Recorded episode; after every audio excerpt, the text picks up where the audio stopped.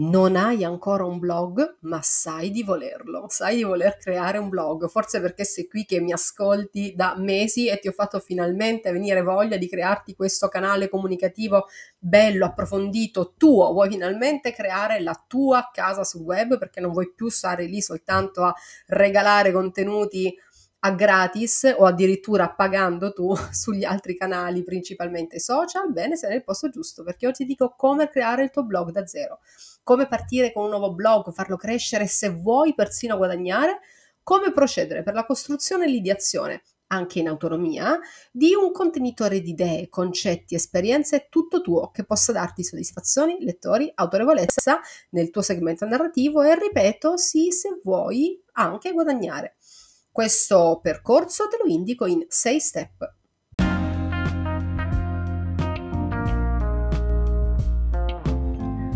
Ciao, io sono Sabrina Barbante, blogger e blogging coach, che in pratica vuol dire che mi piace dare supporto e formazione a tutte le persone che vogliono fare il mio stesso lavoro. Questo è Contente Noi, il mio podcast arrivato alla sua terza stagione. Qui ogni settimana parliamo insieme di scrittura sul web, nomadismo digitale, consigli pratici e supporto emotivo per chi ha scelto di vivere di creatività e autodeterminazione. Seguimi, mi raccomando, su sabrinabarbante.com e cercami sul tuo social preferito.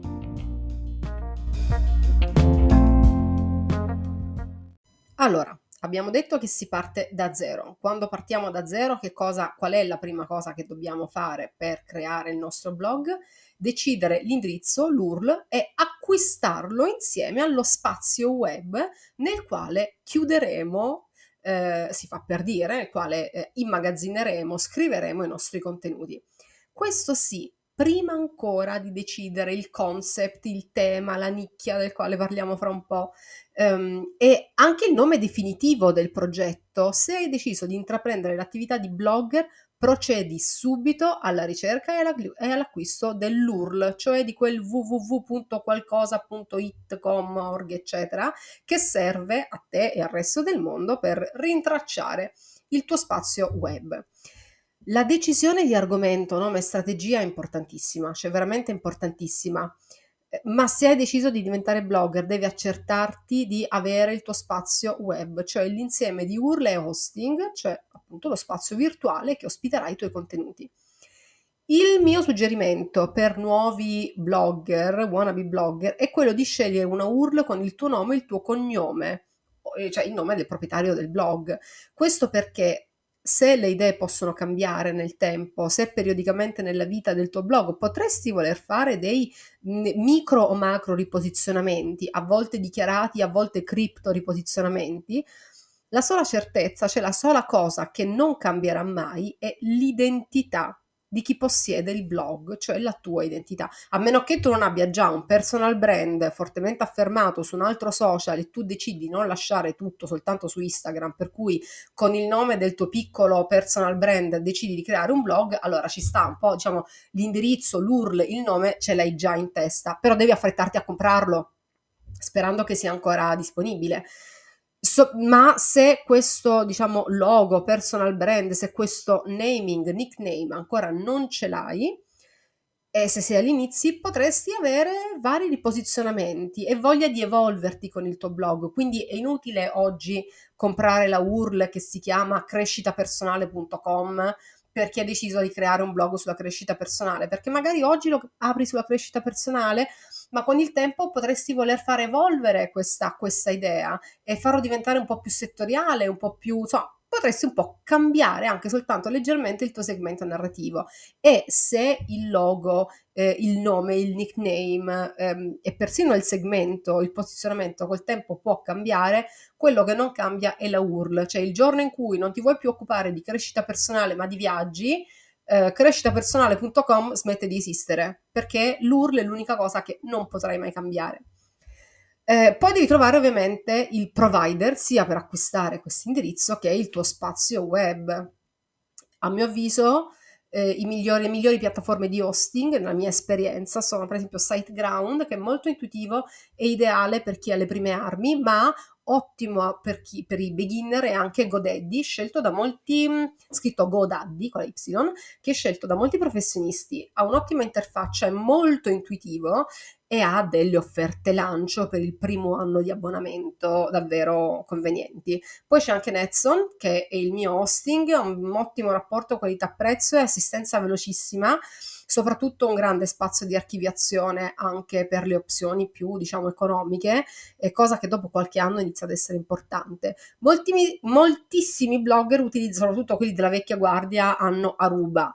Mm, io sì, è molto famoso, si occupano principalmente di questo, quindi di domini, hosting, eh, webmail, eccetera, quindi sono proprio verticali su questo segmento. Secondo me res- sono rimasti un po', un po' vecchio stile, un po' vecchio stampo, però anche Ruba può essere una buona, una buona scelta. Che cosa succede nel momento in cui tu vai su uno di questi eh, siti web, tipo che ne so, su SiteGround, eh, atterri sul loro sito web, hai subito la possibilità di scegliere il piano hosting che fa per te. E quale scelgo?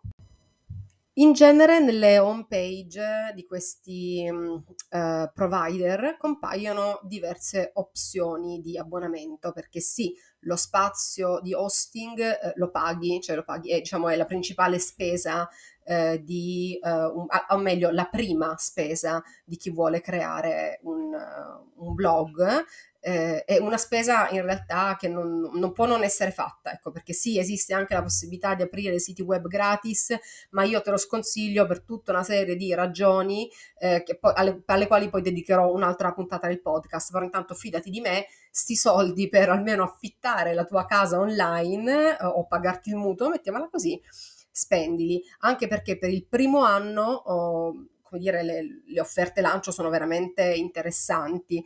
Um, in genere nelle home page di questi um, siti con servizi di hosting troverai tre opzioni. In genere l'opzione mediana, quella di mezzo, è quella scelta dalla maggior parte delle persone ed è soprattutto la più adatta ai nuovi blogger Ripeto, sappi che il primo anno troverai costi molto bassi, anche inferiori per dire a 15 euro per l'abbonamento di un anno di hosting. Allora uno dice, ah, caspita, 15 euro, tanto grasso che cola, pensavo di quanto dovevo spendere, compra. Attenzione perché dopo un anno oh, c'è il rinnovo dello spazio, cioè ogni anno lo spazio va rinnovato, l'affitto va, va, va rinnovato e a seconda uh, del, um, dell'hosting che scegliamo, eh, se il primo anno possiamo pagare dai 15 ai 50, 80 euro, dal secondo anno in poi siamo dai 100, 120 fino ad arrivare anche a 250 euro. Quindi quando facciamo la scelta eh, del, della nostra tariffa, guardiamo anche, perché sta scritto ovviamente a chiare lettere, quale sarà la tariffa definitiva dal secondo anno in poi mettiamola come spesa a budget per la crescita del nostro progetto. In fondo, dai 200 o 120 euro l'anno li, li, spendiamo per molte altre cazzate. Se il nostro blog è un progetto importante, spendiamoli questi soldi. Raccomandazioni. Quando fai l'acquisto, guarda appunto quale sarà il costo del rinnovo, perché a distanza di un anno allo scadere dell'abbonamento, ehm, il, l'hosting inizierà a mandarti delle mail automatiche per invitarti al rinnovo. Fallo subito, non aspettare che scada se vuoi continuare la tua attività di blogger. Ripeto, è un investimento sul tuo progetto, risparmia su altro, ma questo abbonamento rinnovalo. Se non rinnovi dopo un po' dalla scadenza del tempo del rinnovo, eh, tipo da 10 giorni o al mese di tempo, a seconda di quanto sono generosi eh, i, eh, i provider, il blog viene cancellato con tutto quello che hai fatto nel periodo precedente. È veramente un peccato, anche se non hai grosse ambizioni ancora legate al tuo blog e sei lì che ti dici, madonna, adesso devo rinnovare, cosa 120 euro, ma ne vale la pena?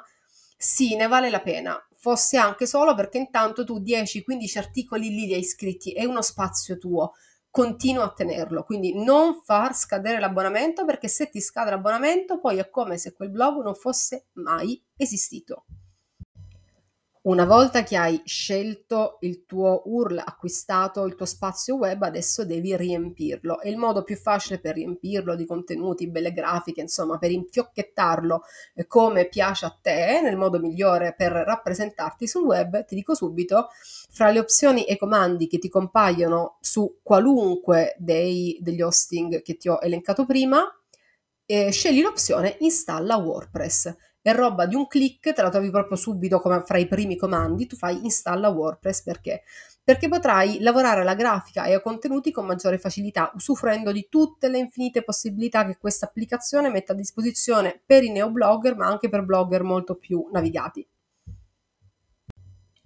Poi ovviamente bisogna decidere qual è l'argomento del blog, che qualcuno chiama la nicchia, io chiamo il segmento narrativo e adesso ti spiego perché il concetto di nicchia ormai è un po' troppo limitante. Insomma, bisogna decidere il perché, l'idea, il concept, quindi non soltanto l'argomento. Ora, diciamoci la verità, questo è probabilmente il punto più importante quando si vuole creare un nuovo blog, infatti nelle nostre consulenze one shot con persone che ancora non hanno un blog, ehm, questo è proprio uno degli argomenti principali che trattiamo, cioè costruire il reale argomento sul quale ogni blogger è un valore aggiunto, può raccontare qualcosa, vuole raccontare, cioè quello che amiamo raccontare. Però, però sta di fatto che in tutte le attività, e quindi quella del blogging non fa eccezione, bisogna fare una divisione, una distinzione fra le cose importanti e le cose urgenti. Decidere il concept del tuo blog è la cosa più importante, ma acquistare il dominio e lo spazio web, se hai deciso di lanciarti in, in questa avventura, è senza dubbio la cosa più urgente, cioè a livello temporale da fare prima. Ora, torniamo a noi. Come scegliere il topic e l'argomento di un, blog? Scegli l'argomento sul quale sai e puoi dare un reale valore aggiunto ai tuoi lettori e alle tue lettrici non ci sono segmenti narrativi che non vanno, che non vengono cercati, esattamente come non ci sono segmenti narrativi che sono troppo inflazionati. Qualunque argomento viene cercato sul web e per qualunque argomento è molto importante, è sempre importante dare un'altra visione, un altro aggiornamento, un altro approfondimento.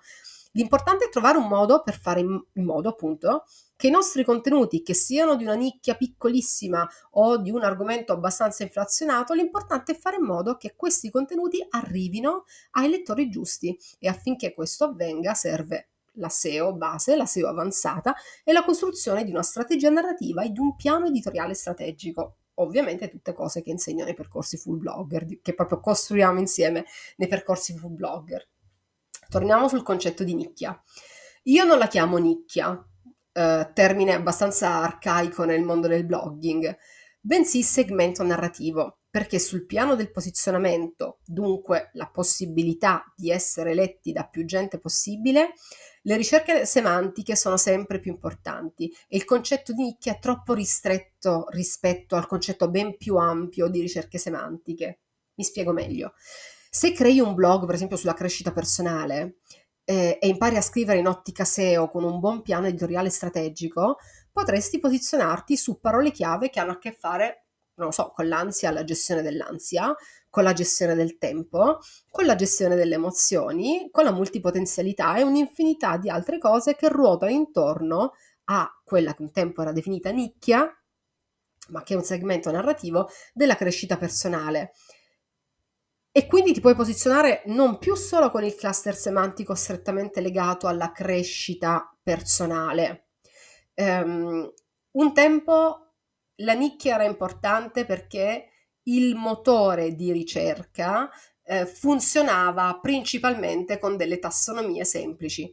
Oggi i motori di ricerca sono delle intelligenze artificiali, quindi che imparano a furia di navigare, cioè che imparano quello che serve ad ogni lettore navigazione dopo navigazione. E i motori di ricerca sono sempre più bravi a dare a me le cose più adatte a me e tu potresti averle scritte queste cose adatte a me. Il motivo per cui, e quindi è molto più facile, molto più probabile rispetto al passato, posizionarsi non più soltanto su cluster semantici molto piccoli, molto, rist- molto ristretti, ma anche su concetti più ampi. L'importante è dare sempre un valore aggiunto, scrivere bene in ottica SEO e usare bene anche i tag, quindi tutte le tassonomie che, e gli strumenti che la SEO ci mette a disposizione. Poi spesso qualcuno mi chiede, ma quali sono gli argomenti dei blog che portano più traffico? Allora, a questa domanda i dati del web, del web marketing danno delle risposte precise. Ci sono dei segmenti narrativi i cluster, e i cluster semantici che hanno un volume di traffico maggiore. Allora, eh, ve lo dico per eh, cultura generale. I volumi di traffico maggiori sono attinenti alle nicchie o ai, insomma, ai gruppi semantici di food, quindi ricette o consigli alimentari, eh, salute e benessere, crescita personale, viaggi, che resta un evergreen, finanze, marketing, parenting e infanzia, quindi tutto quello che ha a che fare con la genitorialità, beauty e moda a pari merito, nomadismo digitale e remote working. Questi ad oggi in Italia sono eh, le nicchie, insomma per usare questo termine antico, eh, con maggior volume di traffico. Ma attenzione però, perché uno, maggiori volumi di traffico vuol dire anche molta concorrenza, cioè molti più blog e molti più siti web che si posizionano, che sono già posizionati per questi, queste macro aree semantiche, questi segmenti e quindi ci sarà maggiore difficoltà a competere e a ricevere traffico. Quindi mh, mhmm, attenzione a scegliere il proprio segmento narrativo, l'argomento del proprio blog, pensando a qual è la nicchia più profi- ehm, proficua su un piano economico o quella che può ricevere più traffico, perché se non, senza una strategia i soldi non arrivano, ve lo dico, e soprattutto senza una strategia uh, editoriale non arrivano neanche volumi di traffico, quale che siano i volumi di traffico generali del segmento narrativo che scegliamo. Altra cosa super importante è definire i propri obiettivi. Definire l'obiettivo del blog è un modo per non brancolare nel mu- del buio e, e per non avere dei cali di motivazione eh, sia nelle one shot che nei percorsi full blogger parliamo molto della faccenda degli obiettivi e di quali sono gli step reali per raggiungere questi obiettivi, perché viva Dio e blog sono tutti diversi e i blogger sono tutti diversi. Ci sono dei, blog che vo- dei blogger che vogliono soltanto divulgare e quindi dovranno fare delle azioni.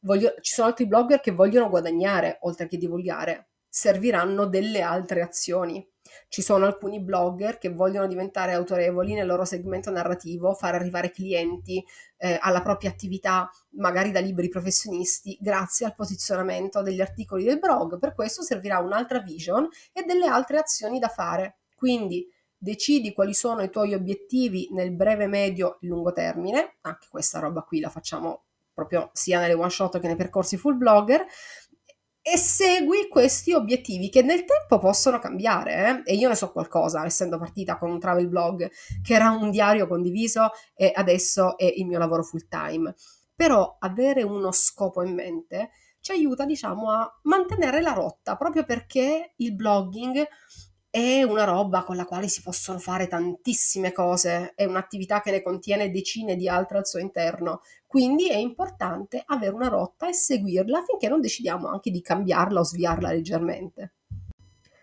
Torniamo alle questioni un po' più tecniche. Dopo aver acquistato il dominio e hosting e aver installato WordPress, eh, avrai la possibilità di scegliere fra decine di template gratuiti o a costo veramente irrisorio da pagare una tantum, cioè una volta, una, una volta e basta, che sono moderni, colorati, con i quali iniziare a costruire l'identità visual di un blog.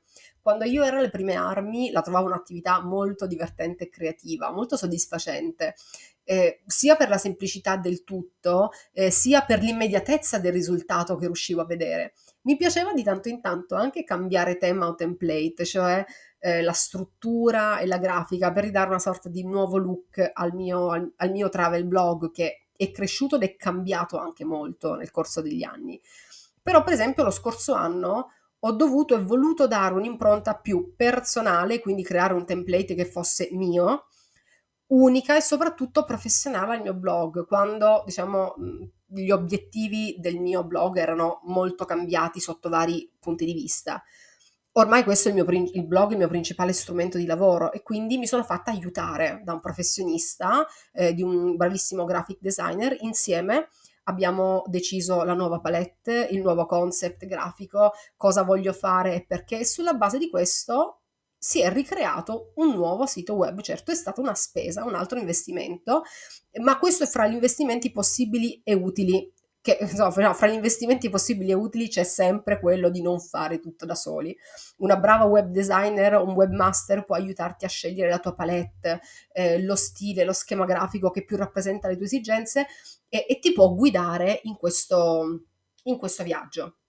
Che tu ti faccia aiutare da un professionista esterno che tu decida di smanettare un po' da sola, perché comunque è una cosa possibile, Ricordati che in questa costruzione dell'impianto grafico del, del tuo blog c'è una parte importantissima che precede la scrittura degli articoli, che sono le tassonomie e i microtesti che sono fondamentali anche per la user experience, cioè per esempio ehm, i microtesti che usi nella home page per dare il benvenuto ai tuoi lettori, alle tue lettrici, i microtesti, cioè le frasi brevi che utilizzi per presentarti, attirando l'attenzione di chi finisce in home page.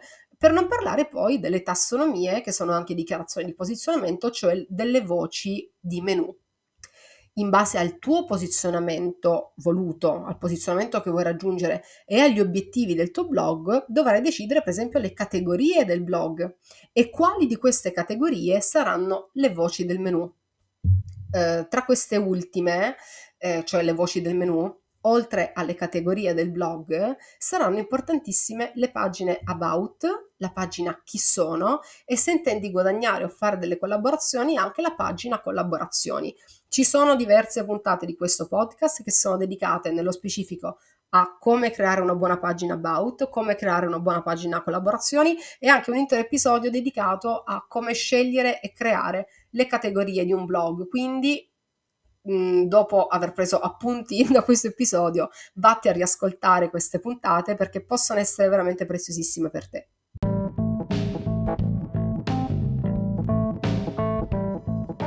E niente, c'era un tempo in cui questo podcast, queste puntate duravano al massimo un quarto d'ora, invece diventa sempre più frequente eh, il fatto che arriviamo sempre drammaticamente e pericolosamente vicini alla mezz'ora. Quindi vabbè, non rubo altro tempo.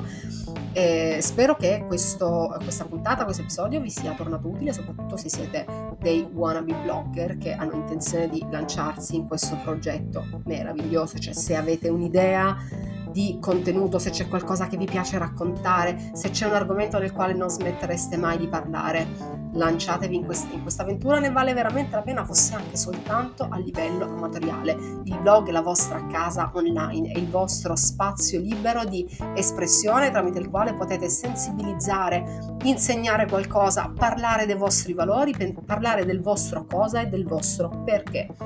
Ribadisco che per tutto il mese di agosto è possibile prenotare l'inizio della vostra consulenza e del vostro percorso full blogger con uno sconto speciale del 30% utilizzando il codice sconto Contentenoi30 che scrivo anche nella descrizione di questo episodio lasciandovi anche il link per l'acquisto insomma del, del percorso full blogger insomma se ve la sentite di fare un investimento e fare qualcosa di veramente grandioso con il vostro blog, il vostro progetto online, il percorso full blogger può veramente fare al caso vostro.